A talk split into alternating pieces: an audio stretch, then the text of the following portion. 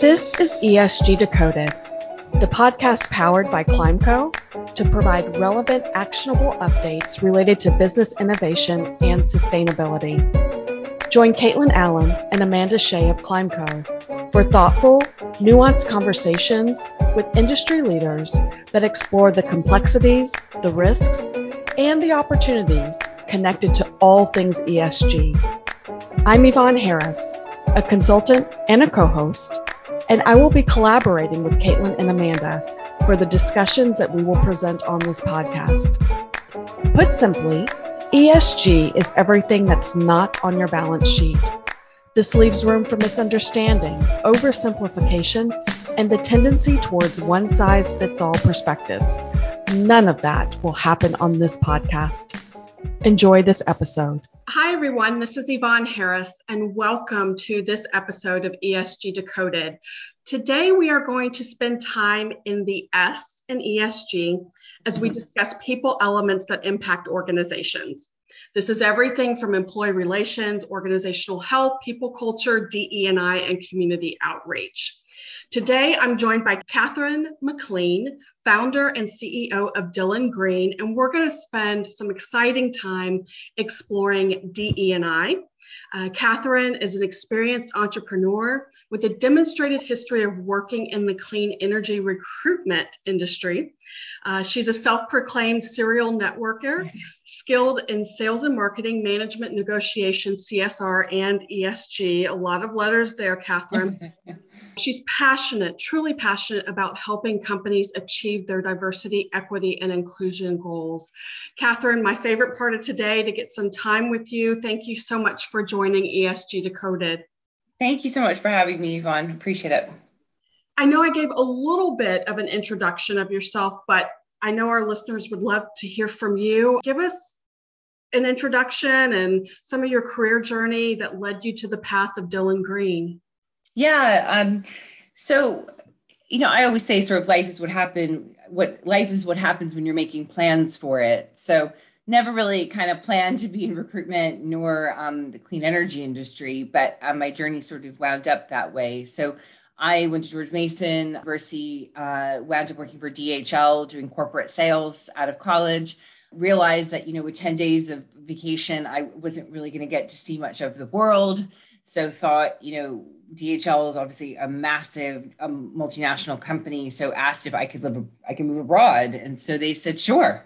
So I moved with them to London, and then shortly after I arrived, I got headhunted by a headhunter. You know, Robert Half had contacted me. I thought that they were bringing me into their office to talk about a sales, another sales position, and it turns out after about an hour and a half, they were like, no, no, we want you to be in recruitment.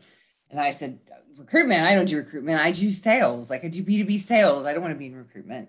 And then they said, well, we think you could be good at it. So wound up getting into recruitment. They were right. I was good at it. I enjoyed it. But you know, it's finance and accounting, recruitment, placing accountants, right. which is you know it was okay. and so the recession hit uh, I moved to Dubai with them, realized that this just wasn't what I wanted to. I wanted something a bit more meaningful and mission driven. Decided to go back to school, but instead of doing an MBA, which I guess would seem like a logical next step, I decided to do a master's in public health nutrition. Uh, nutrition was something I was always really interested and passionate about realized quite quickly that I was a bad student. I have always been a bad student and I was still a bad student. So that was not my sort of forte. But I managed to get myself a paid internship at the UN in Rome, the Food and Agriculture Organization, working on public private partnerships through networking. And I got a lot of the other students in my class opportunities through networking and sort of shaking the teachers down for like, who are your contacts kind of thing. And so after about six, seven months in Rome, I realized, you know what, I definitely want to do something mission driven, but my my calling is really recruitment. Like getting people jobs is what I'm good at. And so I decided that I would merge the two and go into recruitment within the sustainability industry.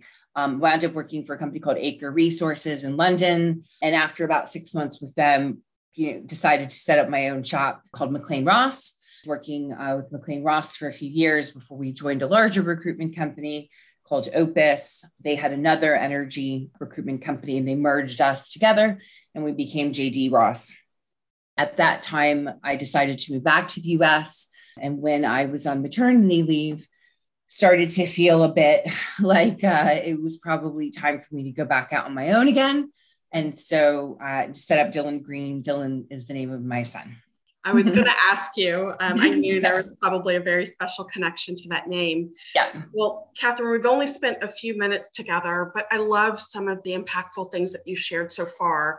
And I think they're great lessons, not only for newcomers into their career journeys, but even for those of us who've been around for a while. Mm-hmm. Um, the first thing I picked up was ask for what you want. You did that assessment mm-hmm. of your vacation time and you knew you wanted to see a little bit more of the world. Yeah. So your company may not have ever come to you and said, Hey, are you interested in living somewhere else? Exactly. And I love the fact that you put your intention out there. And yeah. um, I'm sure you you built a case around it, but you would have never received it had you not asked. Yeah, absolutely. Exactly. Also, too, I love the fact that you seem like you're really in tune with yourself. And maybe yeah. it's not something that comes naturally to you, but again, you're intentional about it. You sit and mm-hmm. assess and even just that moment of, hey, recruitment may not be for me, but let me give it a shot or let mm-hmm, me test mm-hmm. my strengths and opportunities. Catherine, that's such an important life lesson. Mm-hmm.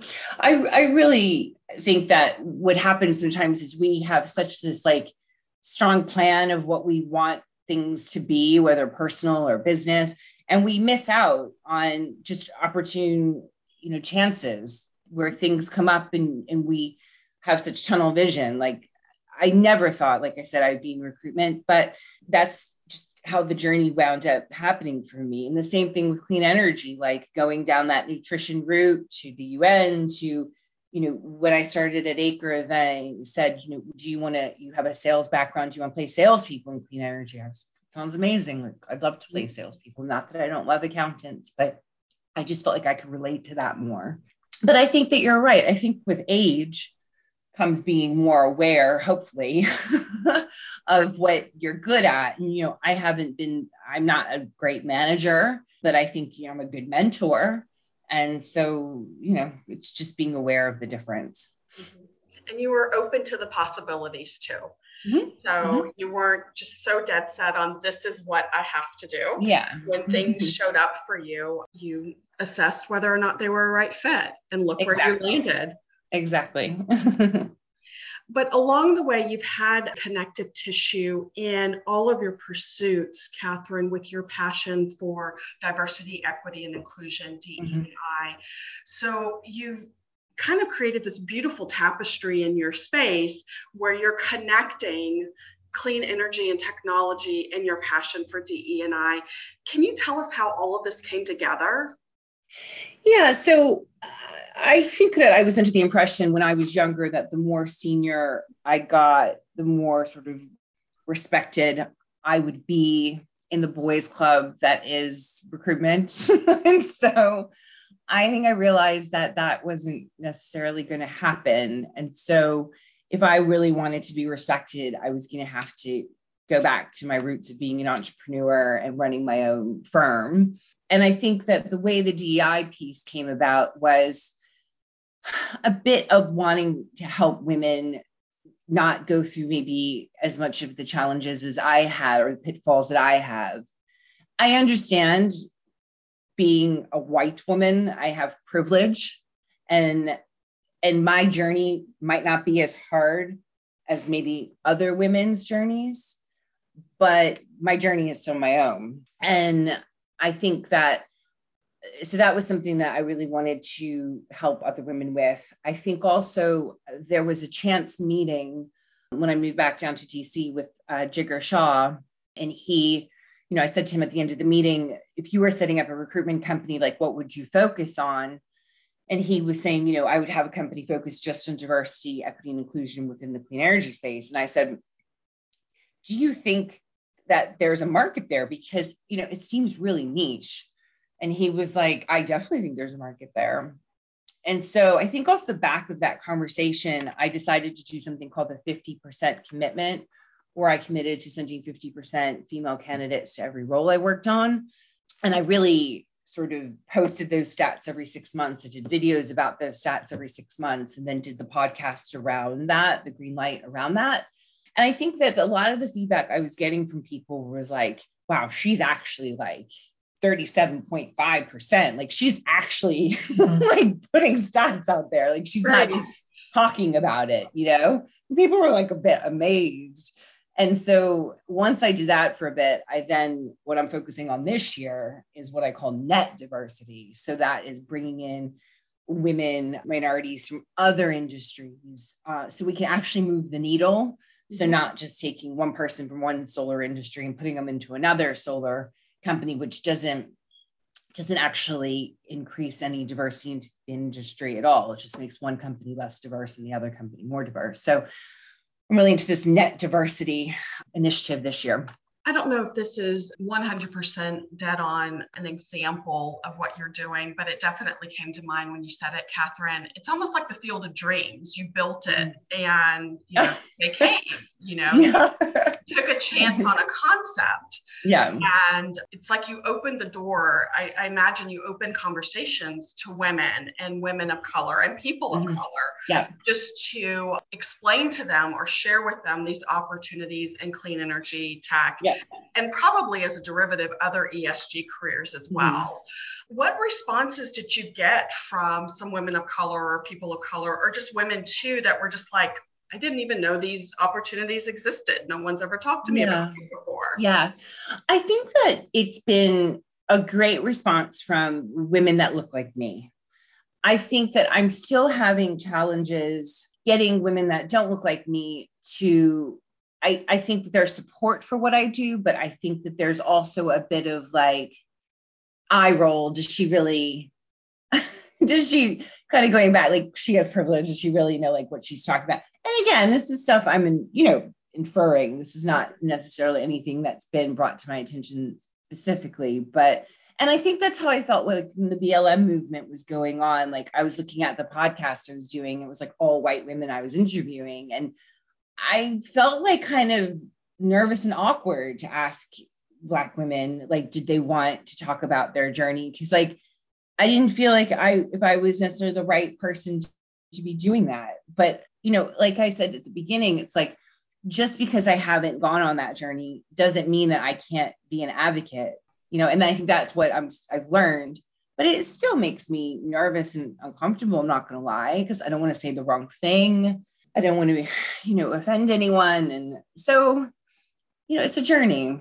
Well, just your awareness, Catherine, even in that moment to say, hey, I may not be the best person mm-hmm. um, to have this conversation, but you're aware of that. You approach it with a very humble spirit and cognizant of it. I think that sets the platform for that open, honest, engaging discussion that's layered with grace as well. I'm trying to do the right thing. you know, I genuinely am trying to do the right thing. I think anyone that knows me knows that. Like, I that's all I want to do.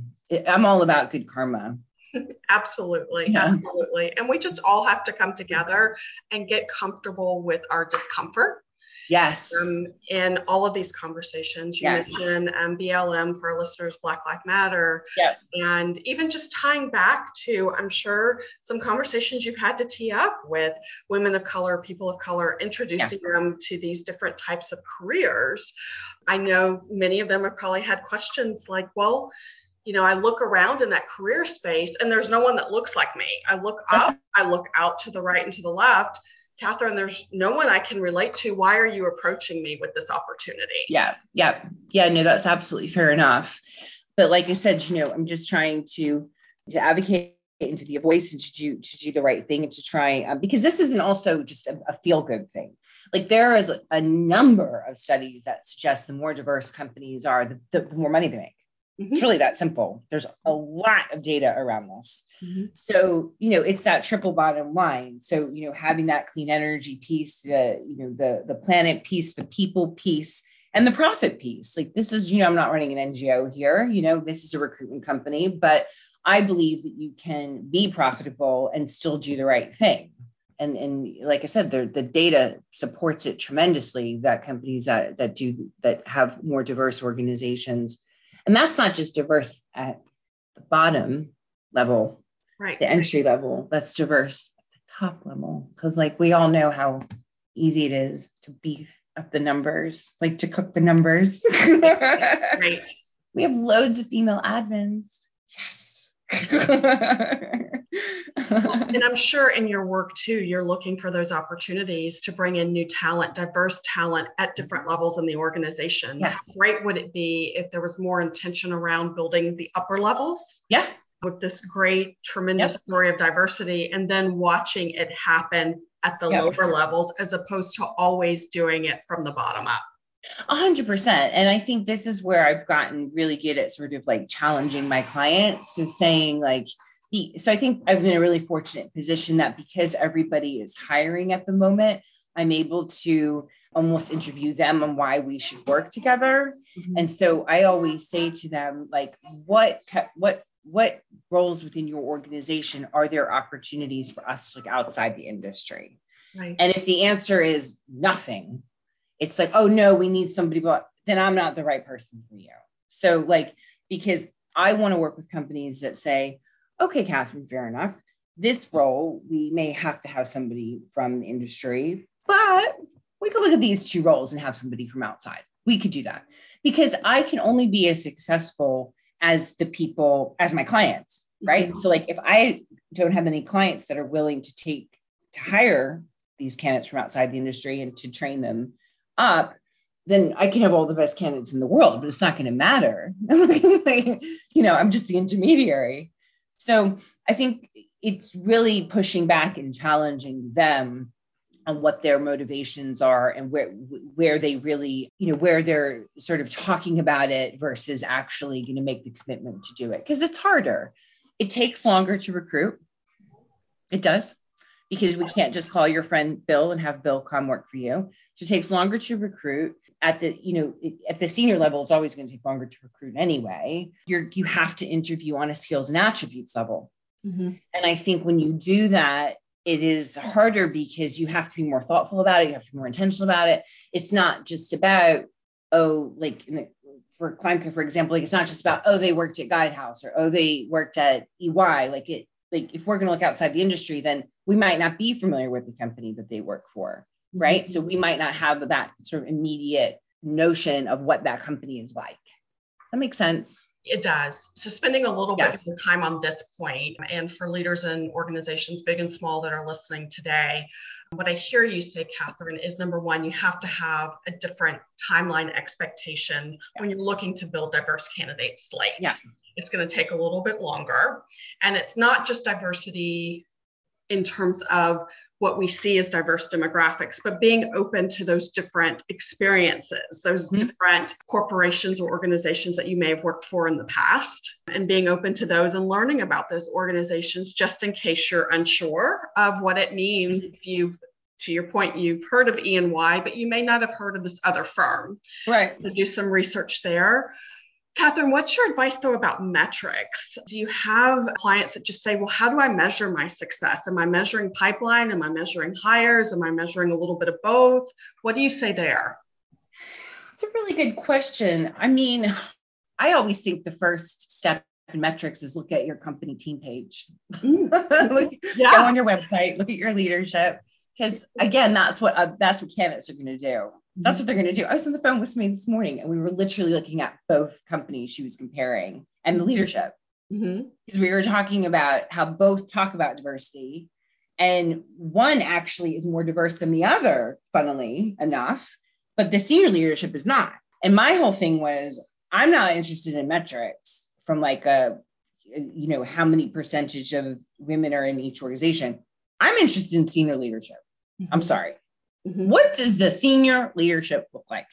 Right. And if your only senior leader is, you know, this is what companies love to do. They love to have their HR, chief people officer, woman, mm-hmm. usually with all the other gentlemen. And so, you know, I so I guess the answer to your long-winded answer to your question is, you know, the big the bigger the company the more actual metrics you need to have in place of course. Like how many percentage of women are we or people of color are we interviewing or are we considering or you know you have to start really from the beginning to the hiring process. But i think for smaller companies i think you need to get that fancy with it.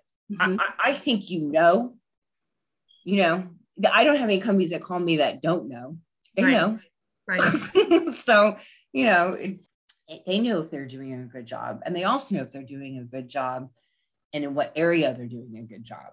Mm-hmm. you know well we have a lot of women catherine but we have a lot of white women. Like how do we change that right? So like how do we make the women we do have more diverse or you know the companies know this I love that call out. Like you don't need to overthink in this space. Right. you know where there's your opportunity to do better. And you know, as as we tie all this back to ESG, it's really about how you show up in the community. It's about how you choose to be, you know, a strong corporate citizen. And mm-hmm. if you look around, I know you said, you know, look at your senior leadership. I will expand on that and say, you know, look around at the communities that you serve. If you're not mm-hmm. a proper reflection of the communities where you do business, that's a good prompt as well to say, mm-hmm. you know, how do we are, look more reflective of our customer base or the mm-hmm, cities that mm-hmm. we're based in? And that could be a starting point as well. Yeah, I think it's a really good point because there are a lot of companies that are in areas that are not diverse. Mm-hmm. And so they say, well, how do how do we hire? Mm-hmm. We're in Idaho. Right. Like, how do we hire? So I'm like, well, it doesn't have to just be skin color. Mm-hmm. But you're like, what about LMI? Like, what about people that don't have a college degree? Like, what about people who, you know, were raised by a single mom? Like, what about, you know, like, I, there's so many different metrics that you can mm-hmm. take into account when you're hiring, not just what somebody looks like on the outside. Mm-hmm. Mm-hmm. And you made the mention earlier about, you know, more diverse companies are more profitable. And just even in the dimensions of diversity that you just described, yeah. you know, it ties back to diversity of thought, diversity of problem solving. And, you know, if you bring in someone who was raised by a single mom, their view of problem solving and multitasking may look very different yes. than someone else in the organization. And it may get you to solution a lot quicker. You never know. 100%. 100%. I mean, being a single mom, like there's it's funny, like when I have clients who were raised by a single mom, like we have this like instant like bond. Mm-hmm. It's really being an only child, like an only child. Like I never meet only children. And then when I meet an only child, I'm like, you just have this connection. That's funny. You described yourself, and I described you too, Catherine, as a networker. I know that's something that you place a lot of value on what if someone's listening today and they're just saying, you know, I don't have time to network or it's just not my strength? Yeah. Talk to us about why networking is so important. Networking is so important because I honestly feel that the reason why white males have been so successful for so long is because they know other white males. and whenever there's a job opportunity or whenever there's a deal that's about to close, they can go on the golf course. And you know, I'm generalizing, I'm generalizing. It's fair.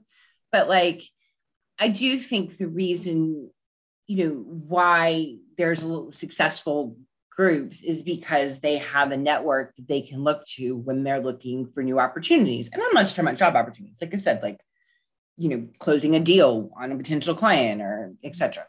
Uh, or getting into a school. So I just feel like the more networking you do and the more people that you know, the more opportunity that you're giving yourself to be successful. Mm-hmm. But I also think that the best advice I could give for someone networking is don't ask for anything. Absolutely. Don't ask. The amount of emails I have on LinkedIn asking me for things. It's like I think people are amazed when I talk to them about themselves and their career. Like everybody always laughs, like they're like a therapist. And that's because, you know, I do a lot. That's why it's kind of weird when I get interviewed because I'm doing a lot of talking, which is kind of odd because normally it's the other way around. I'm doing a lot of the listening because, and then at the end of like a networking call, they're like, um, well, what can I do for you? Mm-hmm and I sometimes, and I'm like, okay, I'm good. And they're like, what? and then and then they're just like want to help me because they're like, you don't need anything. I'm like, no, I don't need anything. Mm-hmm. And I genuinely don't because like when you like that that goes against the whole point of networking. The whole point of networking is to like help others. Mm-hmm. And then when you help others, you get those karma points. And when you get good karma points, other people want to help you and you get good parking spots. Mm-hmm. I, I always get the best parking spot because and my mom's like, it's because you have good karma. It's true. Oh, I love that. I love that. I, I want to dial into this though a little bit, um, Catherine, because there could be someone listening that is just really nervous about networking. Sure, sure, sure. So is the safe play really just the can I get to know you and your career journey and your career path? Are you just wanting to connect with that person more about getting to know them? Or mm-hmm. are you mm-hmm. coming with a potential solution for a problem they may have? Like mm-hmm. if someone's trying to find your recipe for networking success, if you were to yeah. reach out to me for the first time, Catherine, what would be your approach? It's, I mean, it is a good question. And I think that they're really, it, it depends on what you're trying to accomplish, right? Like i i'm trying to network because i believe that the more people i know the more likely i'm going to do placements right? And what i mean by that is like it's the more opportunity i'm going to come across people that may be hiring more opportunity i'm coming across people that may be looking for a job more opportunity i'm coming across people that may be good for my podcast right so i'm not necessarily asking for those things like are you hiring? Are you looking for a job? Do you want to be interviewed? Like it's I'm not so literal about it, but in my head, I'm just like the more people I know, the better. Mm-hmm. I think for other people, they really need to ask themselves if I'm uncomfortable networking, what, what and I'm going to go out and network. Why am I going out to network? Is it do you want to find another job? Most likely, right? Let's say in this instance, like yes, I want to find another job. Cool. So um, what can you look at to make networking more comfortable for you, right? So things like WRISE or when Women in Environmental Network, or things like a big fan of WCS, Women Clean Tech Sustainability in California. These organizations where you might not be like on a one to one basis, you'd be more in a group maybe more comfortable for you or maybe something like a speed they do some really cool speed mentorships where you can mm-hmm. like get in a little room with somebody for 20 30 minutes and ask them questions. It just it just depends on like what your your comfort zone is. Some people rather do it face to face than over zoom for example. They feel like they find it hard to connect over zoom so then, you know, going to to, to events, it, it just really depends. I, I don't know if I'm answering your question, but it really just depends on like this the, the situation. Yep, absolutely.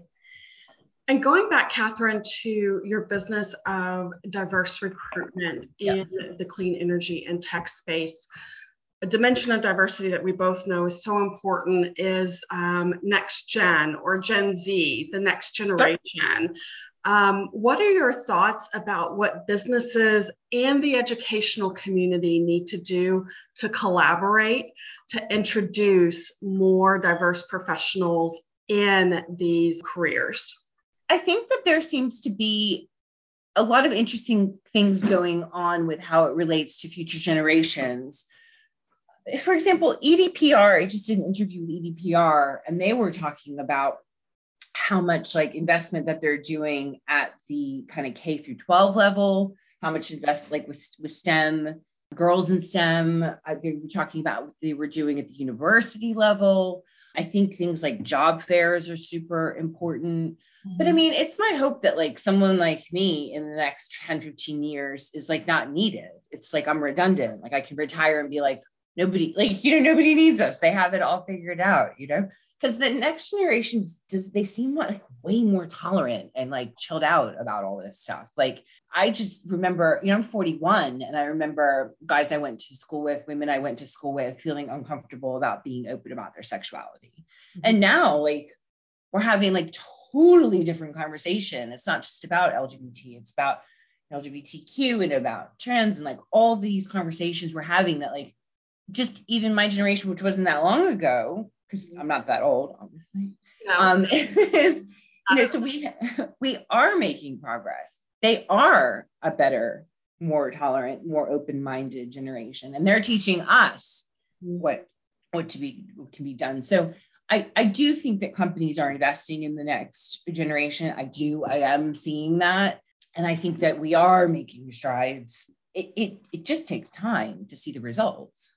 I agree with you. I, I, feel like this generation, not only the one that's starting to enter the workforce, but that that's still in school. Mm-hmm. maybe my son, for example, mm-hmm. um, diversity just is for them. I mean, yeah. look around their classrooms, it's all that they've known. It's just now making that connection of exposure to different types of careers. Um, you sure. mentioned Robert, Robert Half and accounting, you know, just making sure that students aren't hearing about the same careers you and I heard about coming out of schools, but understanding the expanse of other opportunities, especially those in the ESG space, Catherine, which are really changing the world. Yeah. You know, really having such a positive impact on communities, they need to know about these opportunities. But I think, you know, my son goes to Montessori, and a big reason why I chose Montessori for him was because I was always such a bad student. And I thought being a bad student meant that I wasn't going to have a career, like I wasn't going to be anything. And so, you know, I never forget the day, like I was 16 and I went and did this like vocational program called Radio Broadcasting and Journalism. And the teacher was like, you know, sell me this pencil. And then he was like, this is amazing what you wrote. What? but it was like the first time I had been good at anything. Mm-hmm. And he was like, you know, you're going to be good at sales.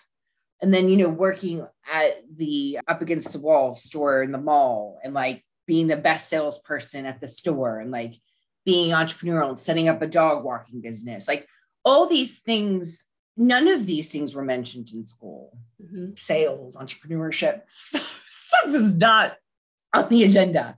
So yes, things like ESG are extremely important. STEM is extremely important. Absolutely. But you also need people with you, you, know these sales and marketing skills there are also there you can also contribute to the low carbon economy in other less technical ways mm-hmm. Absolutely it reminds me though too catherine that oftentimes you're guided by your outside pursuits Mm-hmm. So, you know, maybe it's even parents, mentors, big brothers, big sisters, you know, helping to sow seed into the lives of young people by exposing them to different extracurriculars. So you sure. can't rely on school to give you everything. Sure. But um, you mentioned up against the wall. I think I've heard of that store, right? But it's like in the 90s. he didn't introduce you to that, but you had an outside exposure that did. So I think that's really yeah. great and I think it's just important for kids to be um to feel like they're good at something. Like because I think we put like our intentions on them. We are we're good at sport, so we want them to be good at sport. We were good at X, we want them to be good at X. Like so, you know, they and this is why I like the Montessori ideology of this like what do you want to do today like what work do you want to focus on maybe it's something art focused maybe it's something theater focused there's no right or wrong answer yeah. Well, let's pivot for just a moment and would love your perspective on this, um, Catherine, as we transition from pandemic to pandemic mm-hmm. recovery. I think that's the common term for the space and place where we are right now. What are the new or current DEI problems that we need to solve for? Oh, my goodness.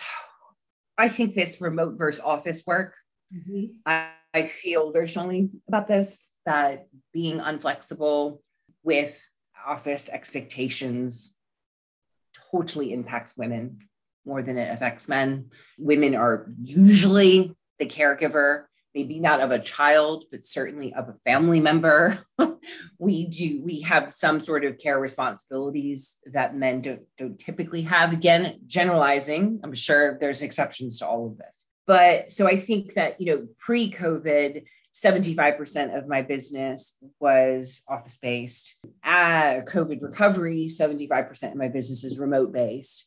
So I do think having an honest dialogue about how that impacts diversity, office versus remote, even something like hybrid, where companies think they're being flexible two, three days a week. I three days a week. like I don't I don't know if I necessarily personally agree with that. There seems to be a lot of dialogue about it's fine at the senior level, but not at the junior level because you know you need the mentorship or you need the camaraderie in the office. I can see both sides. I don't know. I think this is a, a remote generation personally. Um, I think there's ways to bring in the socialization. It's just harder, right? You got to be more thoughtful about it. Again, it's like it just takes a bit more time, like all these things. The other challenges I, I see companies have is, you know, there is an unwillingness sometimes to increase salaries, but we're at 8%, 8.5% inflation. You have to, or you're lowering salaries. Benefits, I get asked more about benefits now than I ever have. People are so clear with me about work life balance. They're not prepared to go back to the way things were. They, they want more vacation. They want to take that vacation, not feel shame for taking it. And then I think also benefits around, re, you know, attracting, retaining DEI are things like, you know, 401k, health care for you and your family, eye care, like what's the deducts, like all these things come up with me, sick leave, if they have a child sick, right? Like these are things that like I get asked about a lot more than I used to because I used to be like, what's the salary? But now I get it's like, what's the package? You touched on this a little bit, Catherine, but I just want to get your opinion on this. Um, I know there's a lot more hybrid recruitment and hiring or work from home, whichever mm-hmm prefer to use in this moment. But when we're looking at organizations that are promoting, and mm-hmm. if you want to be promoted in an organization, are you still seeing that there's more face time that's required for those who want to move up in the organization, or are you seeing more advancement on those who spend most of their time at home? Unfortunately, the former. Mm-hmm. Mm-hmm. Yeah, I am. I'm not going to lie. I have heard of people you know, moving. And I said, oh, you know, why have you moved? And it's like, well, I was up for a promotion and whilst they weren't, you know, they didn't come out and say, there were certainly undertones of, you know, moving closer to the office would facilitate that. Mm-hmm. Because they can't come out and say that. They can't, right? So, but you know, you can read between the lines unfortunately, yes, I, I still think that the quickest way, from what I'm seeing, to get promoted is to be either close to an office or headquarters. I don't know if that's going to change, but that's what I'm still seeing. And what has been your greatest lesson since 2020, since we entered the pandemic? Oh my goodness. Don't drink before five. No. what's been my greatest lesson during the pandemic? Um, just probably be like a little less hard on myself. Mm-hmm. You know, like my mother always used to say, I don't have to be hard on you. You're hard enough on yourself for both of us. Mm-hmm. And I, I just think giving myself a little bit of a break, like when I do something that I'm like annoyed with myself about, and I'm like, you're doing a lot of stuff, Catherine. This is like a really challenging, stressful time. Like, just it's all right. Mm-hmm. It's all right. I That's think the, good the lesson many of us had to learn. Yeah. Just forgive ourselves a little bit. We're not perfect. Well, Catherine, for our listeners that would love to connect with you after this conversation, where can they find you? Yeah, so my website is www.dylan-green.com and there's like my my podcasts on there as i mentioned the green light i'm also obviously on linkedin they can connect with me on there yeah apparently i'm on twitter my marketing manager manages that to reach out on any of those social media. they can practice their networking with you. There you go. Reaching out with you. Yeah. Catherine, thank you so much for um, spending time with us today on ESG Decoded. It was a lot of fun. You shared a lot of great information, and uh, we appreciate you being with us. Thanks so much, Yvonne. I appreciate it. Take care. Thank you for listening to ESG Decoded. Subscribe to this podcast wherever you consume yours and follow ESG Decoded and Climeco across social media platforms. Until our next episode, take what you learned today to drive long term value for your organization by doing good for people and the planet.